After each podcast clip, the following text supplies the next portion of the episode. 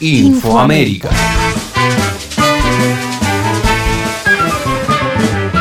En esta edición, con un nuevo enfoque en materia de seguridad, México y Estados Unidos firman el entendimiento bicentenario y dejan atrás la iniciativa Mérida. En el otro hemisferio, Argentina y Brasil acuerdan una mayor apertura comercial para el Mercosur y además, la oposición en Chile promueve la destitución del presidente Piñera por el uso de un paraíso fiscal. El Consejo de Unión Europea y el secretario de la Organización de Estados Americanos buscan deslegitimar elecciones en Nicaragua. México, Estados Unidos. Adiós a la iniciativa Mérida.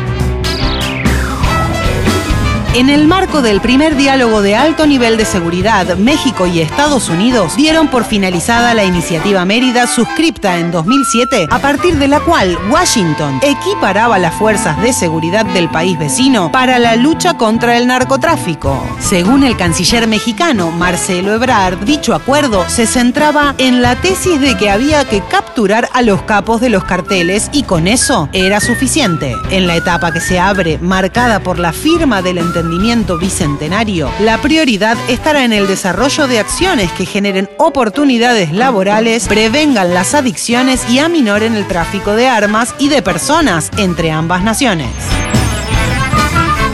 Mercosur, la distensión llega por el lado de la liberalización.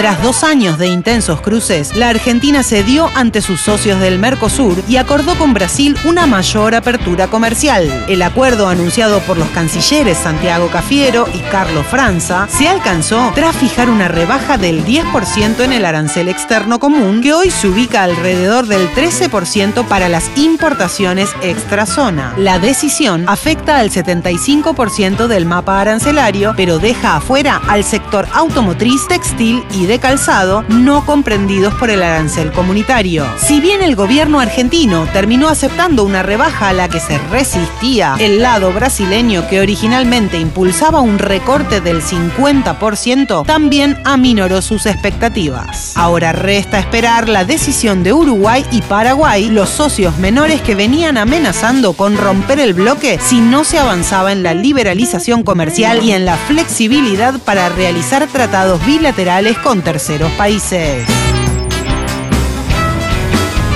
Chile. A Piñera le llueve sobre mojado. Faltando cinco meses para el fin de su complicado mandato, Sebastián Piñera se enfrenta a una posible destitución de la presidencia. Un grupo de diputados de oposición ha presentado una acusación para remover al presidente chileno por la venta de una minera a través de un paraíso fiscal. Piñera, uno de los empresarios más ricos de Chile, es acusado por la oposición con base en la reciente publicación de los Pandora Papers. Según el diputado Tomás Hirsch, uno de los firmantes de la acusación, durante su primer mandato presidencial, entre 2010 y 2014, Piñera habría usado su cargo para negocios personales. De acuerdo a las nuevas publicaciones del Consorcio Internacional de Periodistas de Investigación, el presidente chileno vendió a uno de sus mejores amigos la minera Dominga en el 2010 a través de una sociedad offshore radicada en las Islas Vírgenes Británicas. La Cámara de Diputados del país trasandino decidirá si aprueba o no la acusación en una votación a realizarse la primera semana de noviembre. De aprobarse, la acusación pasará al Senado que tendría que actuar como jurado.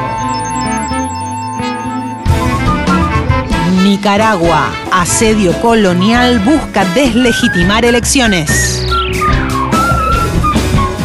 a menos de un mes de las elecciones generales en Nicaragua y mientras el Consejo Supremo Electoral del país avanza con el cronograma para el próximo 7 de noviembre, desde el otro lado del Atlántico el Consejo de la Unión Europea busca deslegitimar el proceso democrático nicaragüense. En un comunicado reciente, el ente europeo ha anunciado la renovación por un año de las sanciones impuestas en octubre del 2019 a funcionarios del gobierno sandinista de Daniel Ortega. El Consejo de la Unión Europea ve en estas medidas extraterritoriales y de claro corte injerencista la mejor vía para resolver una crisis política fabricada con financiamiento extranjero a grupos opositores tanto políticos como de la sociedad civil. A lo anterior se suman los recientes dichos del secretario general de la cada vez más desprestigiada Organización de Estados Americanos, Luis Almagro, quien mientras se encontraba reunido con el